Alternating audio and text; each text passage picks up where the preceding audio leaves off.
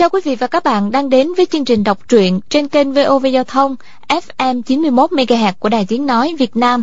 Thưa quý vị và các bạn, kể từ chương trình đọc truyện hôm nay, chúng tôi xin lần lượt giới thiệu với quý vị và các bạn bộ truyện võ hiệp Tuyết Sơn Phi Hồ của nhà văn Kim Dung do nhà xuất bản văn học ấn hành với bản dịch của dịch giả Hoàng Ngọc. Bộ tiểu thuyết này được đăng trên Minh Báo vào năm 1959. Nhân vật chính của truyện là Hồ Phỉ, có biệt danh là Tuyết Sơn Phi Hồ. Các tình tiết chủ yếu của truyện liên quan đến ân oán từ thời tổ tiên của Hồ Phỉ, kéo dài đến đời bố mẹ và được giải quyết vào thời đại của Hồ Phỉ. Bây giờ, mời quý vị và các bạn cùng theo dõi phần đầu tiên của bộ truyện này, bộ truyện Tuyết Sơn Phi Hồ của nhà văn Kim Dung.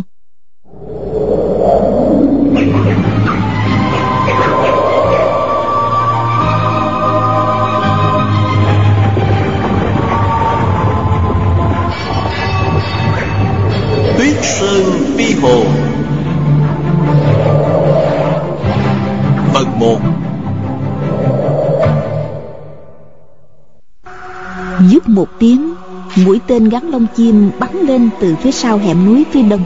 Xé gió dạch một đường ngang bầu trời, Xuyên vào cổ con nhạn đang bay. Nhạn bị trúng tên, lộn mấy vòng trên không, Rồi rơi xuống mặt đất đầy tuyết phủ. Cách mấy chục trượng về phía tây bốn tay kỵ mã dẫm trên tuyết trắng đang phi nhanh tới. Vừa nghe tiếng tên bắn, họ không hẹn nhau, liền dừng ngựa. Bốn con ngựa đều là loại thần câu dạm dở. Vừa ghiềm cương là lập tức dừng gió. Người cưỡi giỏi, ngựa lại đều đã được huấn luyện lâu ngày. Nên vừa ghiềm cương là họ từ trên yên nhảy xuống ngay, rất nhịp nhàng. Bốn người thấy con nhạn bị trúng tên rơi xuống bụng đã khen thầm, đang muốn xem người bắn mũi tên đó là ai. Chờ một lúc, vẫn không thấy ai từ hẻm núi đi ra, chỉ nghe thấy tiếng gió ngựa. Người bắn mũi tên đó đã bỏ đi rồi. Trong số bốn người cưỡi ngựa, có một lão nhân cao gầy thần sắc lanh lẹ. Lão hơi nhíu đôi lông mày, rồi nhảy lên mình ngựa, phi nhanh vào hẻm núi. Ba người kia cũng phóng theo rẽ qua rìa núi chỉ thấy phía trước mặt khoảng một dặm có năm tay kỵ mã đang phi nhanh. Gió ngựa làm tuyết bắn tung tóe bơm ánh màu bạc tung theo gió thấy khó mà truy đuổi cho kịp. Lão hán kia vất tay nói ân sư huynh bọn này dường như là tà môn. Người được gọi là ân sư huynh cũng là một lão hán người hơi mập để riêng mép. Mình khoác chiếc áo da báo bộ dạng trông giống phú thương. Nghe lão già gầy kia nói thế liền gật gật đầu. Lão ghìm ngựa quay lại bên chỗ con nhạn dung roi ngựa đánh bợp một tiếng đập xuống mặt tuyết dưới đất. Khi cây roi dung lên đầu roi đã cuốn luôn con nhạn theo. Lão dùng tay trái cầm lấy cán mũi tên đưa lên xem rồi thất thanh la lên. À!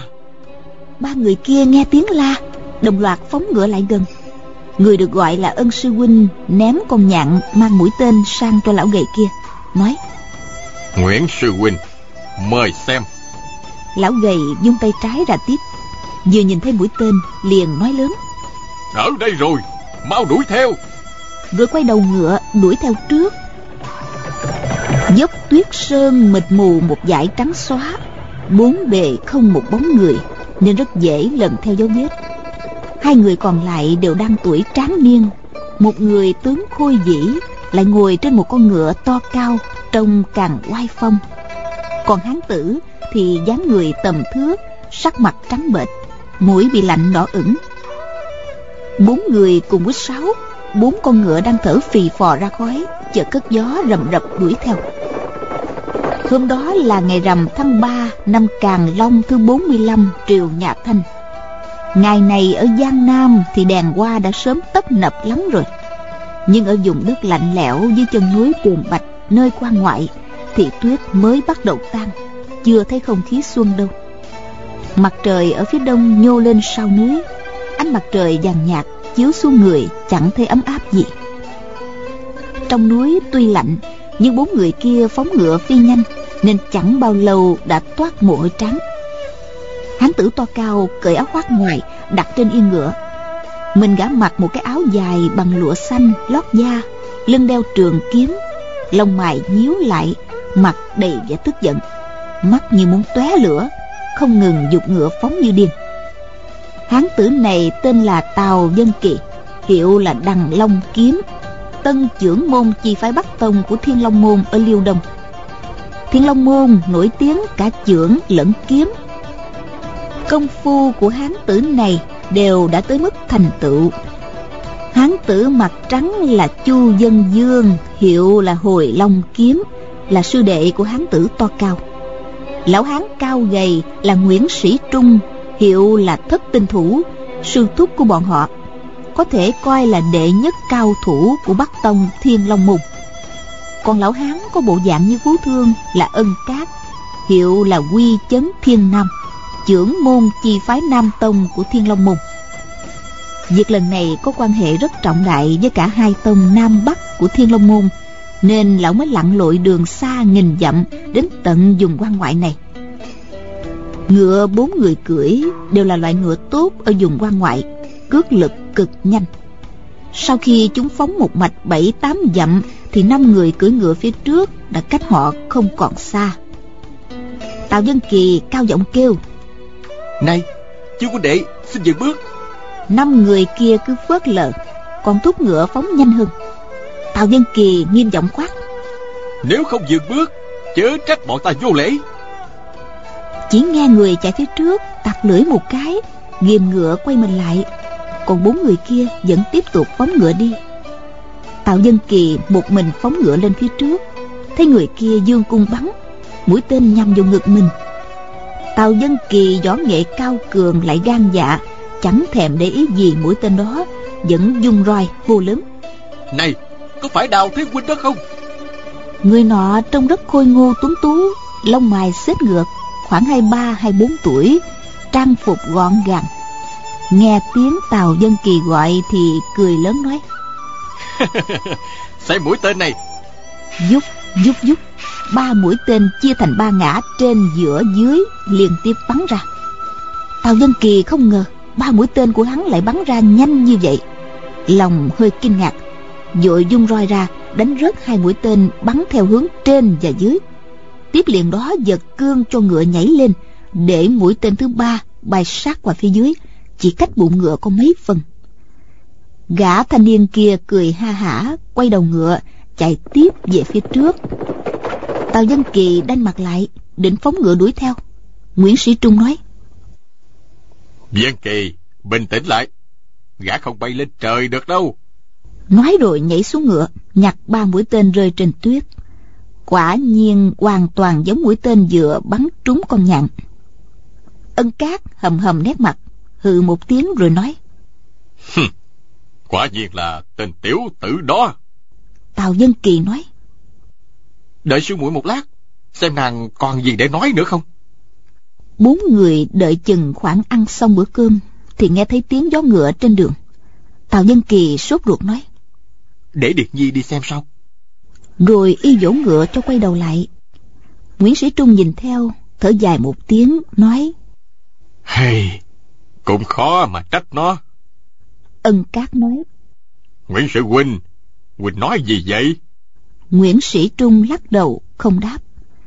Tào Dân Kỳ phóng ngựa được dài dặm Thì thấy một con ngựa xám không người cưỡi Đang đứng trên tuyết. Một nữ lang áo trắng Quỳ một chân trên tuyết Tựa như đang tìm vật gì. Tào Dân Kỳ gọi Sư muội Có chuyện gì vậy? Nữ lang nọ không trả lời. Đột nhiên đứng thẳng dậy Trong tay cầm một vật màu vàng ống Lấp lánh dưới ánh mặt trời Tào Dân Kỳ cưỡi ngựa lại gần Đưa tay nhận lấy. Thấy là một cây bút nhỏ cán bằng vàng Dài chừng ba phân. Đầu bút nhọn bén Được chế tạo rất tinh xảo. Trên cán bút có khắc một chữ An bé xíu. Cây bút bằng vàng này bề ngoài giống như đồ chơi Nhưng cũng có thể dùng làm ám khí. Tào Dân Kỳ bất giác hơi cao mày Hỏi. Ở đâu ra vậy? Nữ lang nọ đáp ừ, Sau khi mọi người đi rồi muội liền theo ngay Chạy tới đây. Bỗng có một kẻ phi ngựa đuổi theo sau. Con người đó chạy rất nhanh Chỉ chốc lát đã lướt qua người muội rồi. Người phi ngựa dung tay một cái ném cái bút này ừ, về phía muội. Nói đến đây khuôn mặt của nữ lang bỗng nhiên ửng đỏ ấp úng không nói tiếp được nữa. Tào dân kỳ chăm chú nhìn nàng. Thấy trên làn da trắng mởn của nàng thấp thoáng có màu phấn hồng đôi mắt hơi nhìn xuống như thiếu nữ đang thẹn thùng. Thật là diễm kiều khôn xiết. Tào dân kỳ bất giác giật thoát người. Y sinh nghi hỏi. Muội có biết người chúng ta đuổi theo là ai không? Nữ lang nọ nói. Là ai? Tào dân kỳ lạnh lùng sẵn giọng. Muội không biết thật à? Nữ lang ngẩng đầu lên đáp. Làm sao muội biết được tào dân kỳ nói. Là người trong lòng muội đó. Nữ lang buộc miệng nói đào tử an. Vừa nói xong cả khuôn mặt nàng liền ửng đỏ. Tào dân kỳ xa sầm nét mặt. Huynh vừa bảo đó là người trong lòng muội muội liền nói là đào tử an rồi. Nữ lang nghe hắn nói vậy mặt càng đỏ hơn nước mắt trào ra từ đôi mắt sáng trong xanh. Nàng dậm chân kêu lên huynh ấy huynh ấy tào dân kỳ hỏi. Huynh ấy huynh ấy cái gì? Nữ lang đáp. Huynh ấy là trưởng phu tương lai của muội. Đương nhiên là người trong lòng muội rồi. Tào dân kỳ tức giận rút phát trường kiếm ra. Nhưng nữ lang lại bước tới nói. Huynh có giỏi thì giết chết muội đi. Tào dân kỳ nghiến răng nhìn khuôn mặt hơi ngẩng lên của nàng tình cảm trong lòng lại trào dâng. Y nói thôi được thôi được. Đoạn y quay kiếm đâm mạnh vào ngực mình. Nữ lang xuất thủ rất nhanh trở tay rút kiếm ngăn cản rất mau lẹ. Choang một tiếng hai thanh kiếm chạm nhau tóe lửa. Tào dân kỳ hậm hực nói muội đã chẳng lý gì đến huynh. Hà tất để huynh sống trên đời này làm chi? Để phải chịu khổ sở. Nữ lang chậm rãi tra kiếm vào vỏ khẽ nói huynh biết rồi mà. Đó là do gia phụ hứa gả muội cho đào huynh. Có phải do muội tự mình quyết định đâu? Tào dân kỳ nhướng lông mày y hỏi. Huynh nguyện cùng muội đến tận chân trời góc bể ẩn cư quan đảo rừng sâu. Sao muội không chịu? Nữ lang thở dài đáp. Sư ca muội biết sư ca đối với muội một lòng sai đắm. Muội cũng đâu phải là kẻ ngốc mà không biết đến tâm ý của sư ca nhưng sư ca đang chấp chưởng cơ nghiệp bắc tông thiên long môn của chúng ta. Nếu làm ra chuyện như vậy thì thanh danh của môn phái sẽ mất hết. Chúng ta còn mặt mũi nào sống trên chốn giang hồ? Tào dân kỳ lớn tiếng nói. Dù phải thịt nát xương tan vì muội huynh cũng cam lòng. Trời có sập huynh cũng mặc. Nói gì đến chuyện trưởng môn hay không trưởng môn? Nữ lang mỉm cười nhẹ nhàng nắm lấy tay hán tử. Sư ca cái tính nóng như lửa bất chấp mọi chuyện của sư ca muội không thích đâu. Thấy nữ lang nói vậy tào dân kỳ chẳng thể nổi nóng được đành thở dài rồi nói. Hey sao muội lại coi cái thứ đồ chơi y cho muội như là bảo vật vậy? Nữ lang đáp. Ai bảo là y cho muội? Muội có gặp y đâu? Tào dân kỳ nói. Một vật đáng giá như vậy mà có người dùng làm ám khí à trên cán bút rõ ràng là khắc tên của y. Nếu không phải y, thì ai cho muội? Nữ lang hờn dỗi, nói, sư ca sư ca đã thích đoán mò thì đừng có nói chuyện với muội nữa. Nói xong, nàng tung người đến bên con ngựa xám, nhảy phát lên yên rồi giật dây cương. Con ngựa xám cất gió, phóng đi ngay. Tào dân kỳ vội vàng lên ngựa đuổi theo, thúc mạnh giày vào bụng ngựa. Chẳng mấy chốc thì đuổi kịp. Hắn ngoài người ra dùng tay phải tóm lấy dây cương con ngựa xám nói sư muội hãy nghe huynh nói đã. Nữ lang dung roi ngựa quất vào tay tào dân kỳ quát huynh buông ra đi để người khác trông thấy thì còn ra thể thống gì nữa. Tào dân kỳ không chịu buông tay đét một tiếng trên mu bàn tay của hắn tử hằn một vệt máu. Nữ lang cảm thấy bất nhẫn nói tại sao sư ca cứ chọc muội mãi vậy? Việc gì phải khổ như vậy tào dân kỳ đáp. Lỗi tại huynh muội cứ đánh nữa đi. Nữ lang cười thật yêu kiều nói mũi mỏi tay rồi không đánh nổi đâu. Tào dân kỳ cười nói để huynh so bóp cho. Rồi giơ tay nắm lấy cánh tay nàng. Nữ lang quật một roi vào đầu. Tào dân kỳ nghiêng đầu tránh cười nói sao tay muội hết mỏi rồi à? Nữ lang nghiêm mặt nói đã bảo là sư ca đừng động vào mũi nữa mà. Tào dân kỳ cười nói. Được được. Vậy muội nói đi. Cây bút vàng đó ở đâu ra vậy? Nữ lang cười nói. Là người trong lòng muội cho đó. Không phải huynh ấy thì còn ai nữa. Chẳng lẽ lại là của sư ca cho hả? Tào dân kỳ chợt thấy nhói trong lòng. Máu nóng bốc lên lại muốn nổi cáo. Nhưng thấy nữ lang cười tươi như hoa đôi môi hồng hơi hé mở để lộ hàm răng trắng như ngọc, thì cơn giận dữ dục tan biến ngay. Nữ lang trừng mắt nhìn hán tử một cái, rồi khẽ thở dài, dịu giọng nói. Sư ca, từ nhỏ muội đã được sư ca hết lòng chăm sóc. Sư ca đối với muội còn tốt hơn cả thân huynh. Muội đâu phải là người vô tâm vô tình, sao lại không nghĩ đến chuyện báo đáp chứ? Huống hồ chúng ta, nhưng quả thực là muội rất khó xử sư ca luôn quan tâm bảo vệ muội. Bây giờ tiên phụ không may bị chết thảm thiệt long môn chúng ta đang phải đối mặt với sự thành bại hưng vong sao sư ca lại không chịu thông cảm cho muội chứ? Tào dân kiền ngẩn người ra một lúc chẳng nói năng được gì. Rồi phất tay trái một cái y nói lúc nào mà muội chẳng đúng tóm lại chỉ có huynh là sai. Đi thôi. Nữ lang nhoẻn miệng cười thật xinh nói khoan đã rồi lấy ra chiếc khăn tay, lau mồ hôi trán cho tào dân kỳ. Nói, tuyết lớn như thế này, ra mồ hôi mà không lau ngay sẽ bị cảm lạnh đó. Một cảm giác ngọt ngào trào dâng trong lòng. Tào dân kỳ nói không nên lời. Mọi nỗi bực dọc phút chốc đều tan biến. Hắn giờ roi quất nhẹ vào mông con ngựa xám của nữ lang. Hai người sánh vai nhau phóng ngựa đi. Nữ lang tên là điền thanh văn tuổi tuy còn trẻ, nhưng đã rất nổi tiếng trong giới võ lâm ở quan ngoại. Vì có dung mạo xinh đẹp, lại thông minh, lanh lợi, nên mọi người trong giới võ lâm ở liêu đông tặng cho nàng ngoại hiệu cẩm mau điêu. Loại điêu thử này chạy trên mặt tuyết như bay, lại rất thông minh, lanh lẹ. Hai chữ cẩm điêu đương nhiên là để hình dung vẻ đẹp của nàng. Phụ thân của nàng là điền quy nông mới qua đời không lâu cho nên nàng đang mặc trang phục đại tăng. Hai người phóng nhanh một hồi mới đuổi kịp bọn ân cát nguyễn sĩ trung chu dân dương. Nguyễn sĩ trung nhướng mắt nhìn tào dân kỳ hỏi. Sư điệt đi đâu lâu vậy? Có thấy cái gì không? Tào dân kỳ mặt đỏ bừng y đáp. Dạ không thấy gì. Nói đoạn kẹp hai đùi vào mình ngựa phóng thẳng. Đi thêm vài dặm nữa thấy núi dốc dần tuyết phủ khá dày, ngựa dễ bị trượt chân. Bốn người không dám thúc giục, cứ thả lỏng cương cho con ngựa đi từ từ.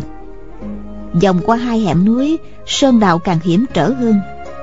Bỗng nghe mấy bên trái có tiếng ngựa hí tào dân kỳ chân phải nhấn vào bàn đạp, nghiêng người bay ra, nhảy xuống phía sau một gốc tùng lớn. Giấu mình xong, hắn mới đưa mắt nhìn ra phía trước. Thấy mấy gốc cây bên dốc núi có buộc năm con ngựa trên tuyết có một hàng dấu chân đi thẳng lên núi. Tào dân kỳ kêu lên. Hai vị sư thúc tiểu tặc đã lên núi rồi chúng ta mau đuổi theo. Ân cát xưa nay là người cẩn thận y nói. Nếu đối phương cố ý dụ chúng ta đến đây chắc là trong núi có mai phục. Tào dân kỳ nói. Dù là lâu đàm hổ huyệt hôm nay cũng phải xông vào ân cát thấy hắn nói năng lỗ mãn có phần không bằng lòng. Quay sang nói với nguyễn sĩ trung. Nguyễn sư huynh huynh thấy thế nào? Nguyễn sĩ trung chưa kịp đáp thì điền thanh văn đã cướp lời nói. Đã có quy chấn thiên nam ân sư thúc ở đây dù chúng có mai phục lợi hại đến đâu cũng chẳng sợ. Ân cát mỉm cười nói. Nhìn điệu bộ của chúng chắc là đi rất vội vàng lại có vẻ như không có mai phục thế này vậy? Nói rồi chỉ tay sang phải lão nói tiếp. Chúng ta hãy theo lối này vòng lên núi rồi bất ngờ quay sang tấn công bọn chúng. Tào dân kỳ reo lên. Hay cái này hay lắm. Bọn ân cát xuống ngựa dắt ngựa buộc vào gốc cây tùng lớn dán giặt áo dài quấn vào lưng rồi triển khai thuật đề túng kinh công. Theo sườn núi bên phải đi lên chỗ đó cây cối rậm rạp, đá lởm chởm, rất khó đi. Nhưng nhờ vậy mà địch nhân khó phát hiện được. Lúc đầu năm người đi theo hàng dọc, người nọ nối tiếp người kia. Nhưng một lúc sau, dần dần đã phân định công phu ai cao ai thấp. Ân cát và nguyễn sĩ trung sánh vai đi trước. Tào dân kỳ tuột phía sau chừng hơn một trượng. Còn điền thanh văn và chu dân hương thì lại tuột phía sau vài trượng tào dân kỳ nghĩ thầm. Ân sư thúc là trưởng môn nam tông hiệu xưng là uy chấn thiên nam. Không biết là công phu cánh nam tông của sư thúc so với cánh bắc tông của mình ai cao ai thấp? Hôm nay phải lĩnh giáo thử xem sao. Nghĩ đoạn hắn bèn đề khí tăng kình lực vào đôi chân chạy vượt lên trước hai người. Bỗng nghe tiếng ân cát cất tiếng khen. Tào thế huynh thân thủ khá lắm đúng là anh hùng xuất thiếu niên tào dân kỳ sợ y đuổi kịp không dám quay đầu lại chỉ nói. Xin anh sư thúc chỉ bảo nhiều thêm. Miệng tuy nói như thế nhưng hắn vẫn không hề dừng chân. Chạy một hồi thì dường như nghe thấy tiếng chân mới quay đầu nhìn bực giác giật mình. Thì ra ân cát và nguyễn sĩ trung đã ở phía sau cách không xa. Hắn vội tăng tốc chạy nhanh hơn thêm vài trượng nữa ân cát hơi mỉm cười, ung dung bám theo sau. Trên tuyết sơn, tuyết phủ càng dày hơn, đường núi hiểm trở nên đương nhiên chạy rất mất sức. Chỉ sau khoảng thời gian thấp chừng nửa nén nhang, tào dân kỳ đã dần dần chạy chậm lại. Chợt cảm thấy có hơi ấm phía sau gáy tự hồ như hơi thở của người khác. Đang định quay đầu lại thì có người vỗ nhẹ vào vai phải và nghe tiếng ân cát cười nói. Tiểu huynh đệ, cố lên! Tào dân kỳ giật mình, đề khí giọt mạnh lên phía trước. Lần giọt này, tuy đã bỏ xa hai người họ ân và họ nguyễn được hơn 10 trượng, nhưng đã thấy tim đập mạnh, hơi thở hỗn hển, đầu toát mồ hôi. Hắn đưa tay áo lau mồ hôi trán nhớ lại tình cảnh điền thanh văn lau mồ hôi cho mình vừa rồi. Bất giác mỉm cười. Lại nghe tiếng chân đạp tuyết ở phía sau. Thì ra, hai người họ ân và họ nguyễn đã đuổi tới nơi rồi ân cát thấy tạo dân kỳ giọt đi lúc nhanh lúc chậm, biết ngay khinh công của hắn còn lâu lắm mới là đối thủ của mình. Còn thất tinh thủ nguyễn sĩ trung thì chẳng nói chẳng rằng, lặng lẽ theo sát bên mình lão. Khi lão chạy nhanh thì gã cũng chạy nhanh, khi lão chạy chậm thì gã cũng chạy chậm. Xem ra sức lực còn dư, chưa dùng hết. Ân cát thầm nghĩ hôm nay hai sư thúc điệt họ thử sức lão già này đấy nghĩ đoạn, lão hít một hơi, rồi thi triển kinh công đã khổ luyện mấy chục năm trời. Chân hầu như không chạm đất, lướt nhanh trên sườn núi đầy tuyết trắng. Thiên long môn được sáng lập từ đầu đời thanh, vốn chỉ có một chi. Đến những năm khang hy, hai đại đệ tử của trưởng môn bất hòa. Nên khi trưởng môn chết mới chia thành hai chi, nam tông và bắc tông võ công của nam tông chú trọng linh hoạt lanh lẹ, còn bắc tông thì lại chú trọng trầm ổn hiểm hóc. Võ công của hai tông vốn hoàn toàn giống nhau, nhưng khi sử dụng lại có nhiều chỗ khác nhau. Môn khinh công leo núi vốn là sở trường của nam tông. Ân cát tùy béo, nhưng một khi thi triển tâm phú bản môn thì lanh lẹ hơn cả loại khỉ dượng trong khoảnh khắc, lão đã vượt xa tàu dân kỳ hơn một dặm nguyễn sĩ trung thì vẫn tiếp tục sánh vai kề bên. Đã mấy lần ân cát gia tăng cước lực muốn bỏ nguyễn sĩ trung rớt lại phía sau nhưng lần nào cũng vậy mới chỉ vượt qua được vài trượng thì nguyễn sĩ trung lại đuổi kịp một cách dễ dàng. Chỉ còn cách đỉnh núi dài ba dặm ân cát cười nói. Nguyễn sư huynh hai ta thử so cước lực xem ai lên tới đỉnh núi trước. Nguyễn sĩ trung nói để theo ân sư huynh sao nổi? Ân cát nói đừng có khách sáo làm chi. Vừa dứt lời lão bèn lao người đi nhanh như mũi tên bật khỏi dây cung. Chớp mắt đã chỉ cách đỉnh núi có vài trượng. Ngoái đầu nhìn lại thì thấy nguyễn sĩ trung chỉ cách mình chừng một trượng. Liền đề khí định phóng lên luôn thì nguyễn sĩ trung đột nhiên lướt tới sát bên người ân cát khẽ nói bên kia có người đồng thời chỉ tay về phía lùm cây bên trái đỉnh núi. Ân cát giật thoát người y thầm nghĩ. Khinh công của y quả thực hơn hắn ta. Thấy nguyễn sĩ trung không người cúi đầu rón rén tiến về phía lùm cây ân cát bèn đi theo. Đến sau lùm cây hai người nấp vào một khối đá lớn thò đầu ra quan sát. Thấy phía dưới cốc lấp loáng anh đào kiếm có năm người đang tụ tập tại đáy cốc ba người cầm binh khí chia nhau đứng gác ở ba con đường. Dường như sợ có người lạ xông vào. Còn hai người kia, một người cầm cuốc, một người cầm xẻng đang hì hục đào bới bên một gốc đại thụ. Rõ ràng là hai người này biết có kẻ địch đang đuổi theo. Cơ hội để đào bới rất ngắn ngủi, nên họ luôn tay kẻ cuốc người xúc gấp gáp lạ thường. Ân cát nói nhỏ quả nhiên là cha con họ đào ở ẩm mã xuyên. Còn ba tên kia là ai thế? Nguyễn sĩ trung khẽ đáp. Đó là ba chủ trại ở ẩm mã xuyên.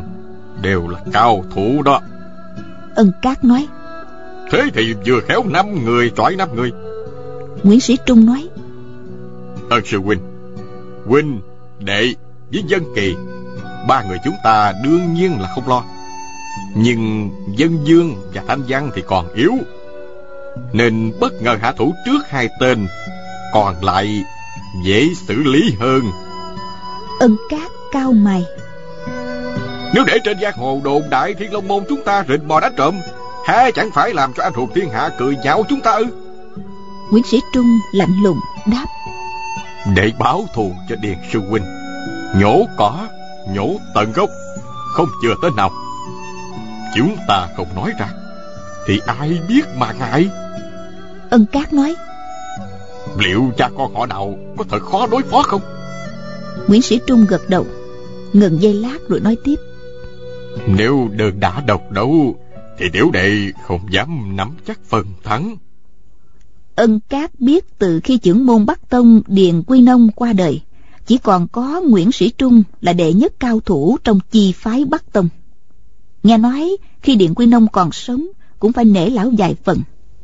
Vừa nãy khi so tài khinh công lên núi dường như lão ta có ý nhường nhịn nên mới thành cuộc thế không thắng không bại như vậy.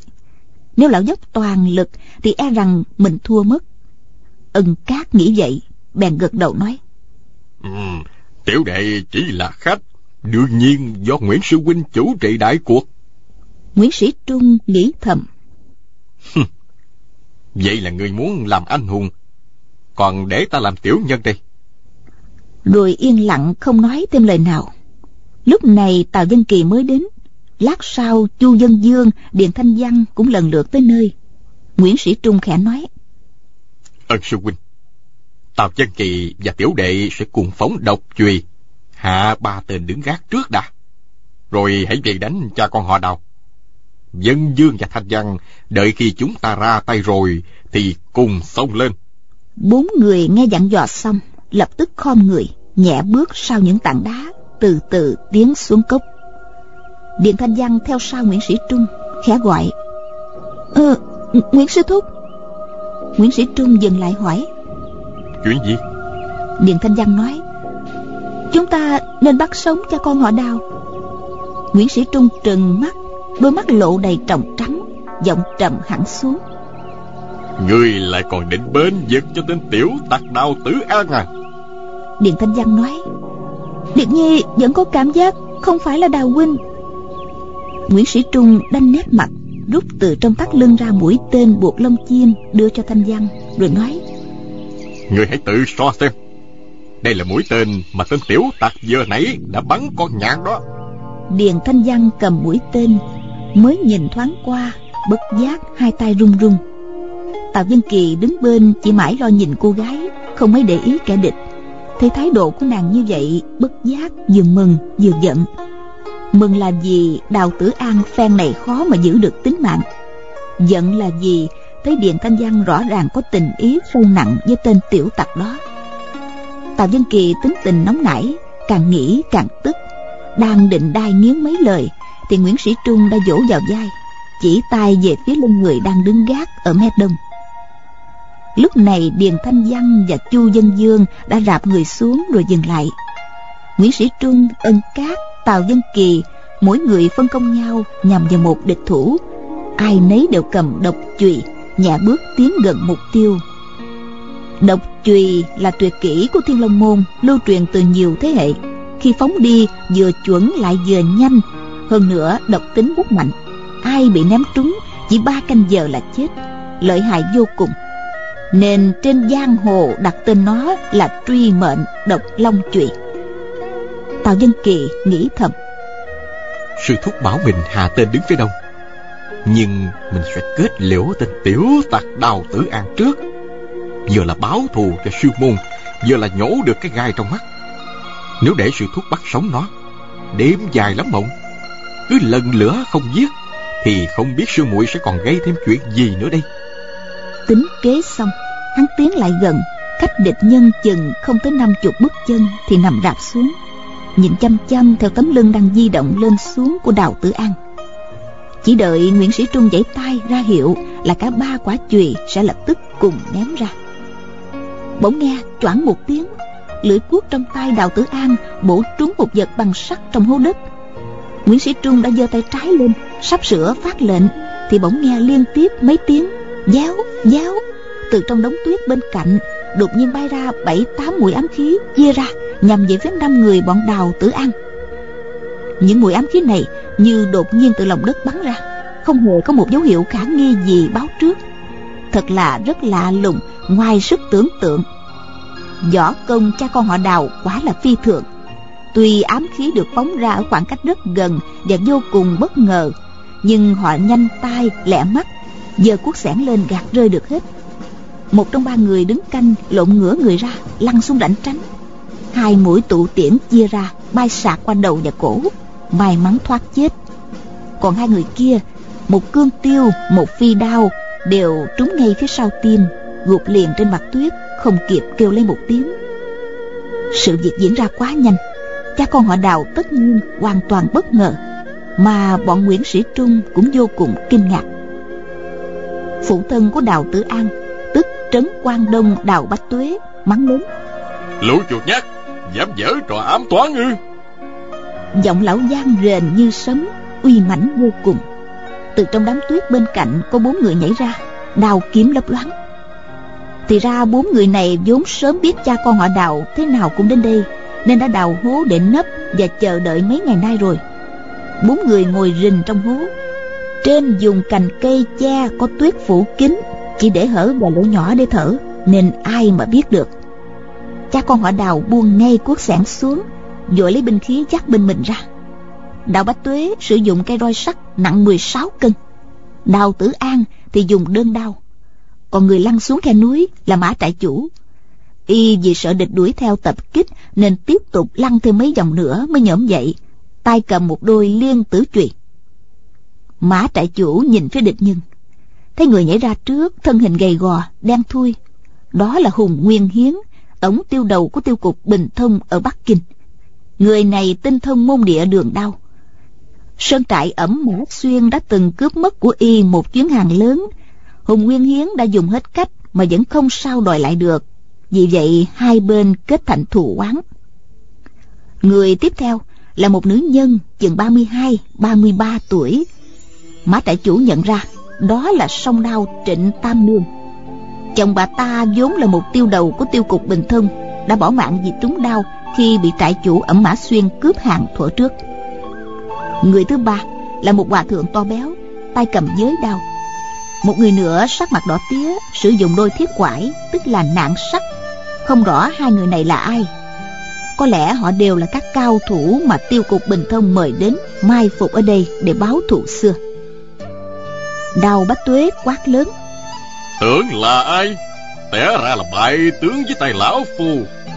Ngoài lũ chuột nhát họ hùng có ai trong giới võ lâm lại dở cái trò bẩn thỉu này chứ? Tuy đây chỉ là lời mắng hùng nguyên hiến nhưng ân cát nghe xong bất giác cũng đỏ một liếc nhìn nguyễn sĩ trung thay lão đang chăm chú quan sát cả hai bên đối địch, dường như không nghe thấy mấy câu này.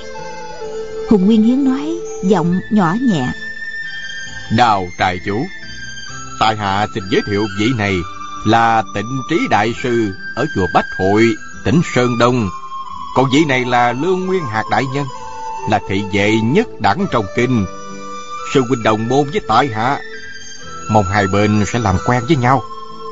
Đào Bách Tuế thân hình cao lớn Giọng nói như sấm rền. Còn Hùng Nguyên Hiến thì ngược lại. Một người thì dương cương Một người thì âm nhu Cứ như là trời sinh ra để đối đầu nhau. Đào Bách Tuế mắng luôn. Được lắm Tiểu tử Lên một lượt đi. Chúng ta sẽ làm quen bằng binh khí. Thế là lão dung roi sắt quật dưới vào khoảng không. Tiếng gió rít dù dù Đủ thấy thần lực kinh người Hùng Nguyên Hiến vẫn thản nhiên nói Nhỏ nhẹ. Tại hạ là bại tướng với tài của đạo trại chủ Đâu dám đọa sức. Chỉ thỉnh cầu ban cho một thứ thôi. Đào Bách Tuế gằn giọng nói. Thứ gì? Hùng Nguyên Hiến chỉ vào cái hố đang đào Nói. Chính là cái thứ ở trong đó. Đào Bách Tuế đưa tay vuốt chòm râu rậm màu xám bạc Không nói không rằng Giục thẳng một roi Hùng Nguyên Hiến né người tránh được Kêu lên. Xin hãy khoan động thủ. Đào Bách Tuế quát lên. Ngươi còn định nói gì nữa? Hùng Nguyên Hiến trả lời. Tại hạ đã đợi ở đây ba ngày ba đêm. Để chờ đào trại chủ đến. Nếu không nể mặt đào trại chủ và công tử Thì tại hạ đã sớm lấy nó đi rồi. Những đồ vật ở đây vốn không phải là của ẩm mã xuyên Mà xưa này vẫn do thiệt lòng mồn cai quản. Này dẫu có đổi chủ Cũng chẳng có chi là không ổn. Đào Tử An nói Hùng tiêu đầu nói năng hay lắm. Mênh mông ngàn dặm băng tuyết ở vùng núi này. Nếu các người đã biết chỗ chôn giấu Sao không lấy trước đi? Trịnh Tam Nương nóng lòng báo thù cho chồng La lên. Dài dòng là cái gì? Động thủ đi. Chưa dứt lời Ba mũi phi đao liên tiếp nhắm vào mã trại chủ bắn tới. Mã trại chủ liền dung đôi chùy xích lên, Gạt rơi được hai mũi. Y nhìn thấy mũi thứ ba bay tới cực kỳ mau lẹ, sắp cắm vào ngực, vội gằn hai tay làm sợi xích, nối đôi chùy chắn ngang trước ngực, vừa khéo cản rơi phi đao, rồi thu chùy trái lại, chùy phải đã dung ra. Trịnh tam nương nhanh nhẹn hạ thấp người cúi đầu né tránh, song đao múa tích xuất chiêu toàn phong thế đâm thẳng vào bụng hòa mã. Mã trại chủ dung chùy trái ra, phá chiều đau đó. Thấy hai người động thủ tịnh trí hòa thượng liền dung với đao bổ thẳng tới đào bách tuế. Trấn quan đông không hề né tránh, mà dung ngang roi đánh luôn. Roi sắt chạm vào giới đao, tóe lửa. Hòa thượng cảm thấy cánh tay tê dại, lưỡi đao bị đánh mẻ mất một miếng. Đạo tử an múa đao xông vào hùng nguyên hiến thế là sáu người chia thành ba đôi quyết lấy mạng nhau trên vùng đất đầy tuyết phủ. Lưu nguyên hạc cầm đôi thiết quải đứng ngoài quan sát. Thấy hòa thượng không phải là đối thủ của đào bách tuế bèn gọi to. Đại sư hãy lui ra nhường cho tại hạ tiếp trấn quan đông hòa thượng nọ vẫn còn ham đánh. Lưu nguyên hạc bèn bước dội lên bên phải vỗ mạnh vào vai hòa thượng khiến lão loạn choạng ngã ngoài ra khoảng ba bước chân chợt hòa thượng nghe tiếng gió rít của lưỡi đao chém xuống phía sau đầu, vội rụt đầu tránh. Thì ra, đào tử an thấy hòa thượng ngã ra, liền tiện tay chém ngay một nhát. Tịnh trí hòa thượng một phen hú vía, toàn thân toát mồ hôi lạnh, hầm hầm nổi giận, giác giới đao trợ chiến cho hùng nguyên hiến đánh đào tử an. Lưu nguyên hạc võ công hơn hẳn sư đệ, roi sắt của đào bách tuế quét ngang đánh tới, hắn giận kình lực tiếp chiêu một chiếc quải dựng thẳng đứng, roi sắt đánh vào, vang lên một tiếng choang thật lớn. Nguyên hạc điềm nhiên hạ thấp cây thiết quải bên phải. Đầu thiết quải đè roi sắt xuống, rồi dung thiết quải trái quật vào đầu địch nhân. Đào bách tuế mới đỏ có vài chiều với lưu nguyên hạc đã biết. Hôm nay mình gặp phải kình địch. Bèn dốc hết tinh thần, dở tuyệt kỹ, lục hợp tiên pháp, đơn tiên đấu song quải cực kỳ hung hãn sau một hồi nữa, lưu nguyên hạc dần dần chiếm thượng phong. Đạo bách tuế chỉ còn nặng về chống đỡ, rất ít khi đánh trả được. Riêng đào tử an, một mình phải đối địch hai người nên bị dồn vào thế yếu. Trước mắt chỉ trông chờ vào một điều, là mã trại chủ mau hạ được trịnh tam nương để sang đánh hùng nguyên hiến, thì bản thân mới có cơ hạ được hòa thượng. Nhưng trịnh tam nương cũng đã nhận rõ tình thế cuộc chiến này, thấy rằng chỉ cần mình gắng sức chống đỡ thì chắc chắn cha con họ đào sẽ lần lượt bỏ mạng phen này. Thế là mụ chỉ thủ chứ không công. Song đao phòng thủ nghiêm mật dị thường. Mã trại chủ tuy sử dụng đôi chùy như bão táp mưa sa, liên hoàn tấn công, nhưng trước sau vẫn không đã thương được trịnh tam nương. Đánh tiếp được vài chục chiêu nữa, dẫu sao trịnh tam nương vẫn chỉ là phái nữ rất đuối giận nên cứ vừa lùi vừa tránh đòn mã trại chủ dấn bước lên truy kích, bỗng thấy tay trái của trịnh tam Nguyên quơ đau để lộ một khoảng trống, không kèm được cảm mừng, dấn thêm một bước dài, rồi dung chùy đánh xuống. Nhưng chân phải của mã trại chủ bỗng bị hẩn đạp trúng vào cái hố mà bọn hùng nguyên hiến đã đào để nấp khi nãy. Quá nửa bề mặt của hố vẫn còn bị tuyết phủ. Trong lúc mãi mê đánh, y không để ý, thì ra trịnh tam nương cố ý dụ đối phương đến chỗ đó. Mã trại chủ chân bước hẳn người ngã tới trước y thầm la. Không xong rồi. Đang lúc muốn nhảy lên thì trịnh tam nương chém nhanh một đao xả đứt vai trái của họ mã. Mã trại chủ rú lên một tiếng thảm thiết rồi bất tỉnh. Trịnh tam nương tay phải bồi thêm một đao chém chết mã trại chủ ngay trong hố. Đạo tử an nghe tiếng thét của họ mã biết là nguy rồi nhưng vì bị hùng nguyên hiến và tịnh trí hòa thượng dây chặt chấn đỡ đã khó còn nói gì đến chuyện cứu người. Trịnh tam nương thở vào, sửa lại mái tóc, lấy ra một mảnh khăn tan trắng buộc lên đầu, rồi múa song đao xông tới hỗ trợ lưu nguyên hạt đánh đào bách tuế. Nếu đào bách tuế trẻ lại 20 tuổi, thì hẳn lưu nguyên hạt không xứng là địch thủ. Xưa nay lão thường ỷ vào sức mạnh mà xuất chiêu dũng mãnh nhưng nay tuổi đã cao tinh lực đã suy thoái. Đấu với một mình lưu nguyên hạt đã thấy đuối sức. Giờ lại thêm trịnh tam nương đứng một bên lén tập kích thì lại càng nguy hơn. Đánh đến lúc hăng nhất lưu nguyên hạt bỗng hô lên một tiếng. Trúng! Lão xuất chiêu long tường phượng vũ hai cây thiết quải cùng dung ra. Đào bách tuế quơ roi chặn lại thì thấy song đao của trịnh tam nương cuộn tới tấn công đào bách tuế một roi không thể cùng lúc chống đỡ bốn binh khí. Bèn thét lớn một tiếng, phóng cướp trái đá trịnh tam nương một cái, thật mạnh. Nhưng rốt cuộc, sườn trái của lão cũng bị bà ta đâm một đau vết thương khá lớn, máu lập tức tuôn xối xả, nhuộm đỏ ra một khoảnh tuyết trắng. Nhưng lão vẫn dũng mãnh lạ thường, tiếp tục dung roi đánh đất hăng không chút sợ hãi. Đào tử an thấy tình thế nguy ngập, biết hôm nay đã cầm chắc thất bại, nên chém dội ba đao nhưng lúc tình trí lùi lại hai bước bèn nhảy về phía sau. Y hô lên thôi được cha con ta chịu thua vậy. Các người cần bảo vật hay muốn lấy mạng cha con ta? Trịnh tam nương quơ dung đao tấn công đào bách tuế vừa nói bảo vật cũng cần mà mang các ngươi cũng muốn nữa. Phùng Nguyên Hiến lại có toàn tính khác. Năm ngoái hắn đã mất một món hàng bảo tiêu lớn Phải bồi thường đến nỗi khuynh gia bại sản. Thầm nghĩ rằng giết cha con họ đào Chi bằng bảo bọn ẩm mã xuyên bỏ vàng bạc ra chuột mạng thì có lợi hơn. Thế là hắn liền gọi to. Mọi người hãy dừng tay Để tại hạ nói đã.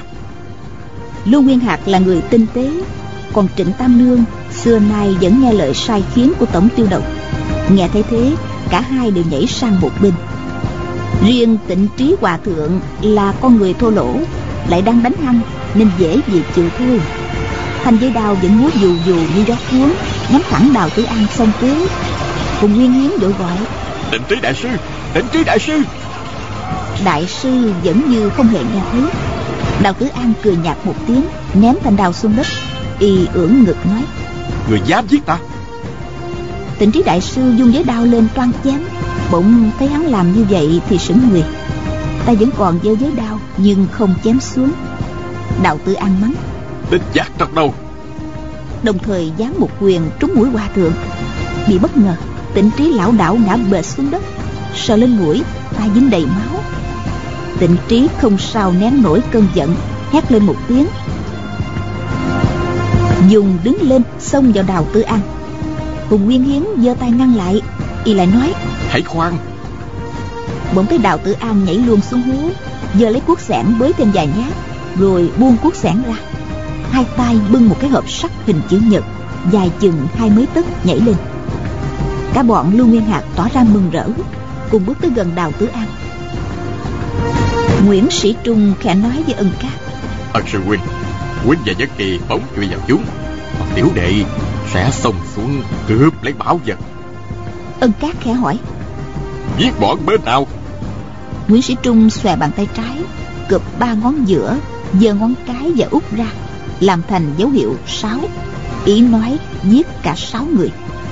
Ân Cát thầm nghĩ. Thật là ác độc. Lão gật đầu tay nắm chặt độc chùy Mắt liếc nhìn Tào Dân Kỳ. Thấy hắn vẫn còn chăm chăm nhìn Đào Tử An. Xem ra ánh mắt của Tào Dân Kỳ từ đầu tới giờ Không hề rời người này một khoảnh khắc nào. Đào Tử An bưng hộp sắt lên Y dõng dạc nói.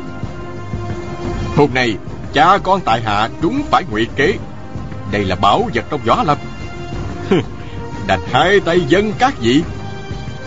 Có điều Tại hạ chưa rõ. Dám xin các vị chỉ bảo cho. Phùng Nguyên Hiến hiếp đôi mắt nhỏ y nói. Thiếu trại chủ có gì muốn nói? Đào Tử An nói. Xin hỏi tại sao các vị biết chỗ chôn hộp này? Và tại sao lại biết bữa nay bọn tài hạ sẽ đến đào lấy? Phùng Nguyên Hiến nói. Thiếu trại chủ đã muốn biết. Tài hạ cũng không ngại nói cho các hạ biết. Hồn điền lão trưởng môn phái thiên long môn Làm lễ gác kiếm. Có mở tiệc đại khách khứa bạn bè. Hiệu trại chủ là nữ tế của điền trưởng môn Chắc cũng có tới dự. Đào Tứ An gật đầu Hùng Nguyên Hiến chỉ vào Lưu Nguyên Hạc Nói tiếp. Hôm đó Sư huynh tại hạ Cũng là khách được mời. Có điều thiếu trại chủ là trang thiếu niên anh hùng Nên chẳng buồn để mắt tới y. Đào Tử An cười nhạt nói. Hóa ra nhạc phụ mời bằng hữu Đã mời phải gian tế. Hùng Nguyên Hiến không chút tức giận Vẫn nhỏ nhẹ nói Quá nặng lời rồi. Lưu sư huynh của tại hạ Từ lâu vẫn ngưỡng mộ anh danh? Nên không tránh khỏi Đã để ý nhiều Đến thiếu trại chủ. Việc này chẳng qua cũng vì uy danh của ập Mã Xuyên Đã lan truyền xa mà thôi. Hôm đó Nhất cử nhất động thiếu trại chủ Đều được tệ sư huynh lưu ý. Đào Tử An nói Rất hay, rất hay. Vậy cái hộp sắt này phải dâng cho Lưu Đại Nhân rồi. Đào Tử An đưa hai tay ra, Dâng chiếc hộp lên. Lưu Nguyên Hạc thản nhiên giơ tay ra đón.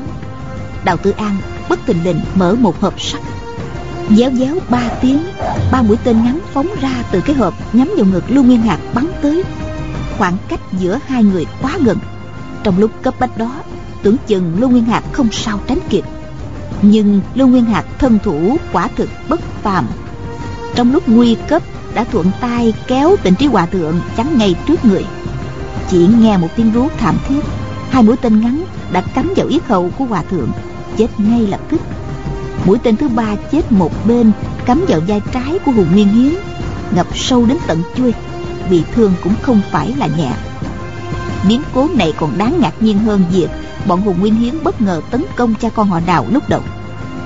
Điện thanh văn không nhịn nổi, kêu á lên một tiếng lưu nguyên hạc nghe phía sau có người nên không chống trả cha con họ đào mà nhảy lên một tảng đá để che kín phía sau người. Rồi lúc đó y mới ngoái lại quan sát. Nguyễn sĩ trung bây giờ hô to động thủ! Vừa tung người xông tới tào dân kỳ dung tay ba quả độc chùy nhắm đào tử an bắn tới. Điện thanh văn đã sớm biết ý đồ của dân kỳ nên vừa thấy hắn dung tay ném chùy liền lập tức dùng dai hít vào hắn. Tào dân kỳ loạn choạng quay sang quát làm gì vậy? Cả ba quả chùy bị chệch hướng rơi xuống mặt tuyết. Còn ân cát vốn định phóng chùy nhắm vào lưu nguyên hạc nhưng vì tiếng kêu á của điền thanh văn đánh động người này ứng biến cực nhanh liền tận dụng ngay được cơ hội đó để phòng thủ. Nguyễn sĩ trung la lớn giật phải về với chủ nói rồi lão công năm ngón tay trái như móc sắt bổ vào cặp mắt của đào tử an. Năm ngón tay phải chộp lấy mép hộp sắt lưu nguyên hạc dựng đứng thiết quải, đỏ với thanh trường kiếm của ân cát. Hai người đã từng gặp nhau tại buổi tiệc của điền quy nông, nên đều biết rõ đối phương là cao thủ danh gia. Mới chỉ giao đấu vài chiêu, hai bên đã đều phải thầm khâm phục nhau. Chu dân dương giơ kiếm lao vào hùng nguyên hiến điện thanh văn dung đơn kiếm đọ với sông đao của trịnh tam nương.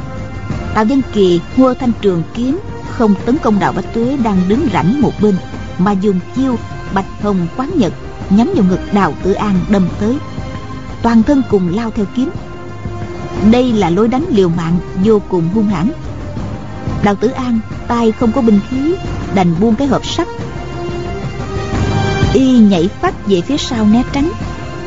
Rồi cúi xuống nhặt dội thanh đao, quay lại toan cướp chiếc hộp.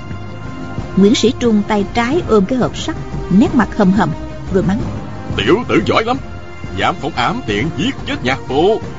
Thì ra người đã có ý dòm ngó vật chí bảo của thiên long môn. Đào tử an la to. Ai nói ta hại nhạc phụ? Rồi dung đao xông vào nóng lòng muốn cướp lại cái hộp sắt. Nhưng cái hộp sắt đã lọt vào tay thất tinh thủ nguyễn sĩ trung. Chỉ hai bàn tay không của nguyễn sĩ trung thôi đào tử an cũng đã khó bề đoạt lại được rồi. Chưa kể có thêm tào dân kỳ đứng bên chống kiếm tương trợ đào bách tuế la to họ nguyễn kia cái hộp sắt này do chính tay thân gia của ta giao cho con ta. Ngươi không chịu nghe là sao? Đào bách tuế vừa gào to vừa dung roi sắt giáng xuống đầu nguyễn sĩ trung. Nguyễn sĩ trung nhảy ra xa ngoài một trượng đứng bên điện thanh văn giơ cái hộp lên hướng vào mặt trịnh tam nương. Trịnh tam nương hồi nãy thấy ám khí trong hộp bắn ra sợ rằng lại có đoạn tiễn bắn ra nữa vội hụp người xuống tránh đó chẳng qua chỉ là động tác hư trương thanh thế của nguyễn sĩ trung để cho điền thanh văn rảnh tay rồi mới đưa cho nàng cái hộp. Y nói hãy giữ lấy nó để ta đối phó địch nhân.